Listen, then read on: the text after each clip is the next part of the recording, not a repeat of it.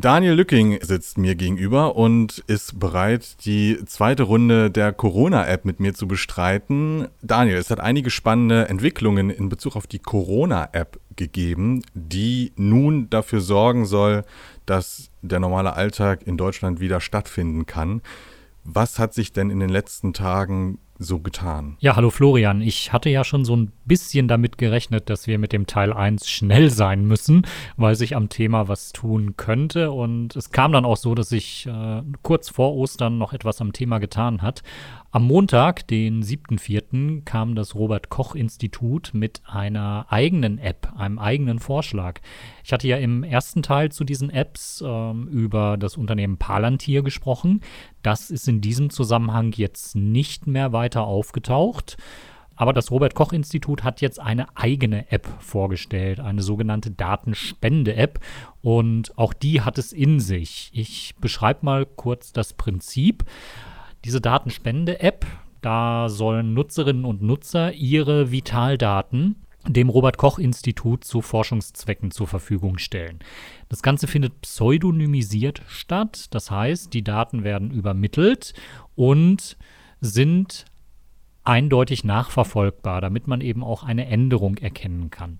Zu den Daten gehören zum Beispiel Daten über den Schlaf, Daten über die Körpertemperatur, ähm, weil die Forscher davon ausgehen, dass die Vitalwerte sich mit einer beginnenden äh, Corona-Infektion verändern. Das hat das Robert Koch Institut diese Woche dann mehrfach erklärt und äh, heute Morgen auch im NDR Podcast zu dem Thema. Es geht vor allen Dingen darum, zu erkennen, wann sich die Temperatur ändert. Ähm, es ist, haben ja schon in äh, Singapur zum Beispiel am Flughafen Temperaturmessungen stattgefunden, wo man wissen wollte, gab es eine erhöhte Temperatur bei den Leuten, die auf eine Infektion hindeutete. Da hat man aber nicht wirklich viel rausbekommen. Und jetzt ist die Idee, man monitort einfach ja, den, den Organismus, den man dann natürlich auch zurückverfolgen muss und sieht dann entlang der Werte, ob sich zum Beispiel ein Fieber einstellt, was jetzt bei der Jahreszeit eigentlich nicht mehr ähm, Standard ist bei Erkrankungen und ähm, ja, denkt so, einen Hinweis darauf zu finden, wann sich Corona in Körperwerten manifestiert. Und das klingt erstmal recht sinnvoll. Das Problem ist nur die Umsetzung der App.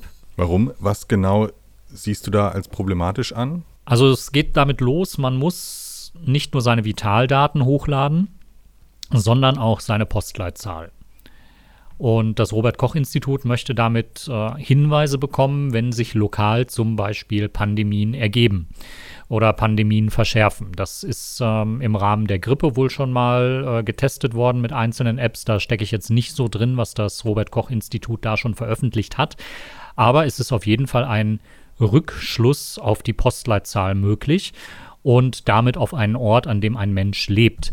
Das ist auf dem Land jetzt nicht ganz so relevant. Da sind Postleitzahlenbereiche manchmal recht groß ähm, und umfassen Städte, die äh, sich über mehrere Quadratkilometer ähm, verteilen. Guckt man hier nach Berlin rein, dann sind die Postleitzahlen doch schon sehr fein ziseliert und dann werden eben Szenarien denkbar, dass man auf Basis der zur Verfügung gestellten Daten einfach sagt, oh, wir haben aus diesem Postleitzahlenbereich viele, viele Fieberfälle, da scheint sich gerade etwas zu tun. Ähm, wir machen da jetzt mal einen lokalen Lockdown und äh, sagen, nee, ihr in diesem Postleitzahlenbereich, ihr müsst in Quarantäne bleiben. Ähm, das ist insofern problematisch, weil niemand sagen kann, ob das wirklich etwas mit Corona zu tun hat. Da muss man viel mit reinbeziehen und ähm, die Forscher sind der Ansicht, sie können das, weil sie viele Daten zur Verfügung haben. Da kann man jetzt, glaube ich, sehr gut drüber streiten, wie sinnvoll das ist und wie nicht. Ich habe heute in der Pressekonferenz, äh, in der Jens Spahn gewesen ist und auch ähm, der Professor Wieler vom Robert Koch Institut Präsident dort seines Zeichens, habe ich nachgefragt, ob es denn geplant sei, auf Basis dieser Informationen auch so lokale Lockdowns zu machen. Und der Frage ist man natürlich ausgewichen, weil man soweit momentan mit dem Datensatz noch nicht ist. Wir äh, trainieren jetzt mal erst diesen Algorithmus und äh, wir werden dann wahrscheinlich in drei Wochen die ersten Karten sehen. Äh, darum geht es ja. Wir wollen ja quasi ähm, bestimmte Muster sehen, an, an, äh, an, an, an Krankheitszeichen, wie sie sich regional verteilen. Ähm, wir sind uns völlig bewusst, äh, dass, dass das ein, eine große Verantwortung ist, mit diesen persönlichen Daten umzugehen. Wir haben diese äh, App deshalb entwickelt, sehr streng natürlich nach den Vorgaben des Datenschutzes, auch in enger Abstimmung natürlich mit den Datenschutzbeauftragten. Ähm, auch die Datenschutz- und, und, und die Datensicherheitsexperten sind und waren auch weiterhin sehr in die Prüfung von auch Servern und Schnittstellen natürlich mit eingebunden. Ein Problem aus meiner Sicht ist auch das Setting, dass die Daten von Fitnessarmbändern und Smartwatches kommen. Also wer ein Fitbit-Armband nutzt, wer eine Smartwatch nutzt, wer ähm, ein Produkt von Google, von ähm, Apple und äh, welchen Anbietern auch immer nutzt, lädt diese Daten zum Robert Koch Institut, vermeintlich zum Robert Koch Institut.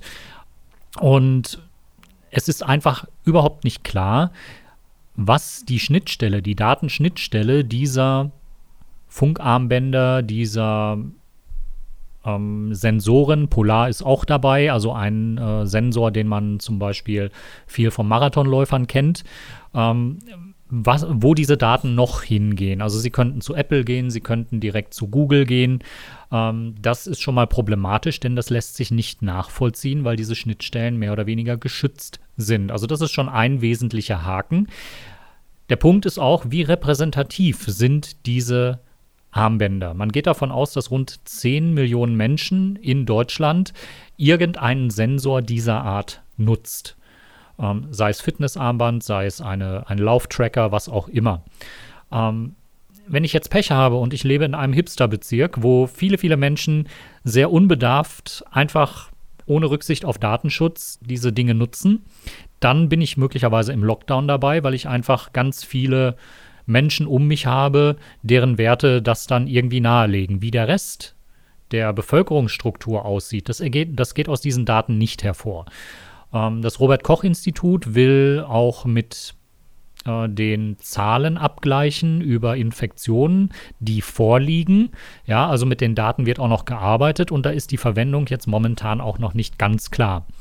Würde mich in Bezug auf das Robert Koch Institut jetzt wenig stören, ja, weil das ein seriöses Forschungsinstitut ist, was eben in, den letzten Jahren auch wirklich Vertrauen aufgebaut hat und äh, wo wir sagen müssen, ja, es ist momentan so eine quasi fast Regierungsinstanz, und den vertraue ich natürlich schon mal per se nicht äh, und muss natürlich nachfragen.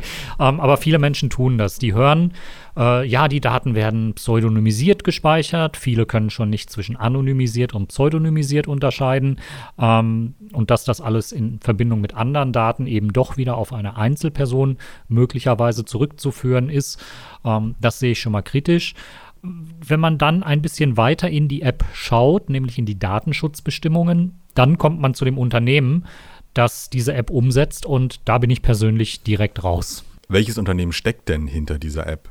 Das nennt sich Thrive. Ähm, das ist ein englisches Wort, was für ähm, Entwicklung äh, sozusagen steht, aber es ist ein Thrive mit Y. Ja, nicht zu verwechseln mit Thrive Global, das sich mit I schreibt und dem englischen Wort deutlich näher kommt. Ja, und das ist eben eine Verbindung zwischen diesen beiden Unternehmen ist bisher nicht zu finden, aber wer in das deutsche Thrive reinguckt, was hier jetzt mit dem Robert Koch Institut äh, kooperiert, der stellt fest, dass da eine andere Firma hintersteckt, nämlich die M-Health Pioneers GmbH hier aus Berlin, die im Auftrag des Robert Koch Instituts diese Dinge entwickelt hat.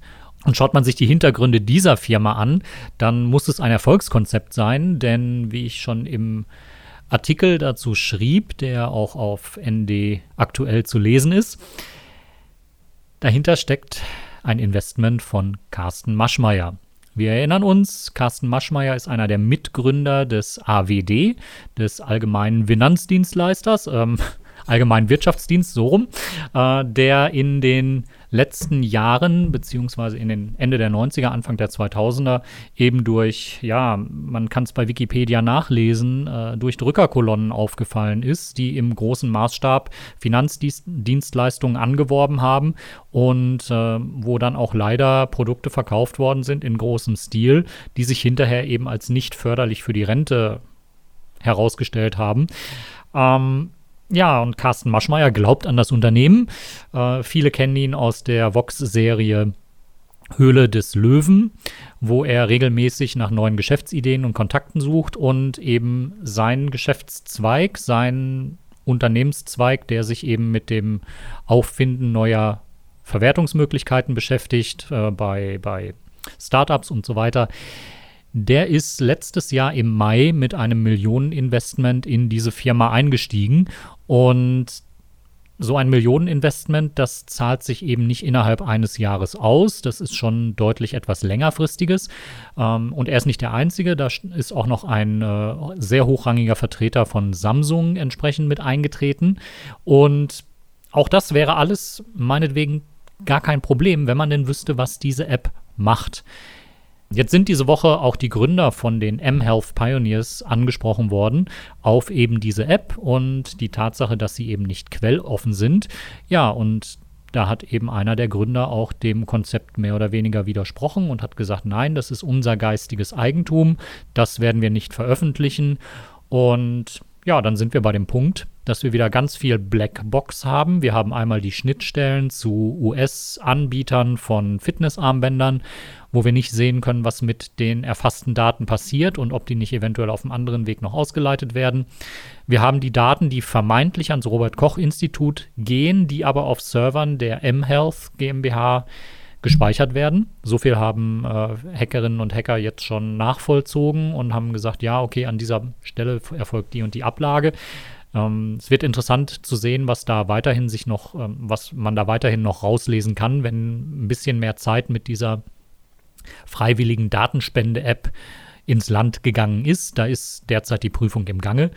Ähm, und das widerspricht alles dem Konzept PEP-PT, was gerade entwickelt wird und was in den nächsten ein bis zwei Wochen dann marktreif sein wird und wo man eben deutlich darauf setzt, dass es keine Kontaktrückverfolgung geben kann, dass es wirklich anonymisierte Daten gibt die ähm, Diskussion rund um diese App ist so weit fortgeschritten, dass es sich jetzt nur noch darum dreht, braucht man einen zentralen Server, der wieder für mehr Rückverfolgung spricht, oder muss man das Ganze noch irgendwie auf einer Ebene lösen, dass weniger theoretische Rückverfolgungsoptionen enthalten sind.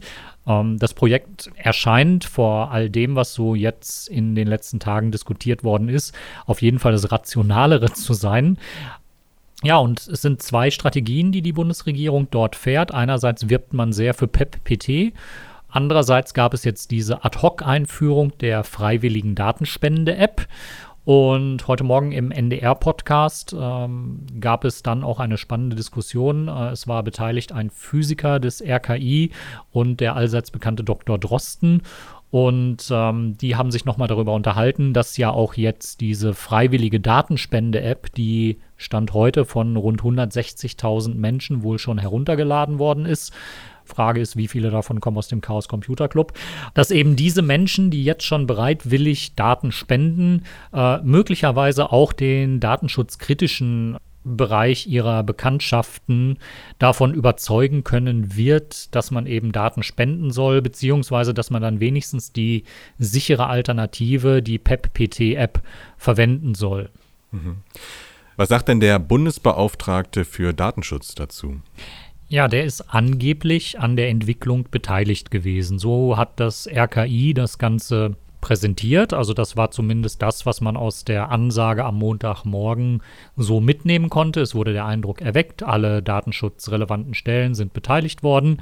Jetzt hat aber der Bundesbeauftragte für den Datenschutz Ulrich Kelber eine Pressemitteilung am 7.4. veröffentlicht, aus der hervorgeht, dass die App, wie sie derzeit angeboten wird, von ihm noch gar nicht gesichtet werden konnte. Also er hat das Endprodukt nicht vorliegen gehabt und äh, auch der Bundesbeauftragte für den Datenschutz wird einräumen müssen, ähm, an welchen Stellen, an welchen Schnittstellen es einfach äh, keine Informationen gibt, wie diese arbeiten und wo man dann eventuell auf Zusicherungen von Google, Apple, äh, Polar, den ganzen Herstellern vertrauen muss, dass eben die Daten, die dort abfallen, mehr oder weniger ähm, nicht missbräuchlich verwendet werden können. Also es wäre dringend nötig, diese freiwillige Datenspende-App, die Idee finde ich an sich in Ordnung, dass man diese prüfen könnte, dass der Quellcode offengelegt wird. Das muss ja nicht gegenüber jedermann sein.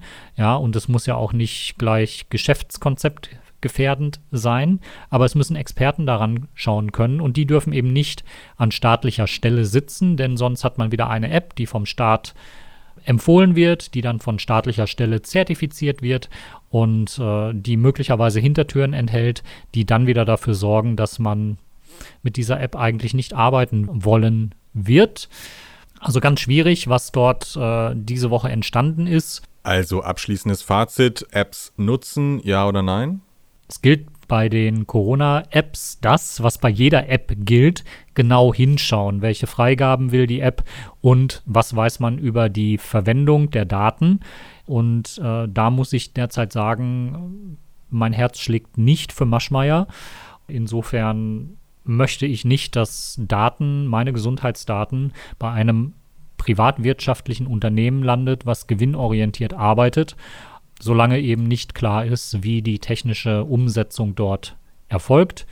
Ähm, viele Menschen legen leider wenig Wert auf Datenschutz, aber die offenen Fragen bei dieser Datenspende-App, ähm, die sind mir einfach zu viele, als dass ich sagen kann, hey, jetzt installiert euch das Ding bei PepPT wird sich zeigen, inwieweit diese App Akzeptanz findet. Der Chaos Computer Club hat eine einen Zehn-Punkte-Plan für eine entsprechende App hochgeladen, welche Anforderungen gewährleistet sein müssen, damit man eine ja, datenschutzsichere App gebaut hat.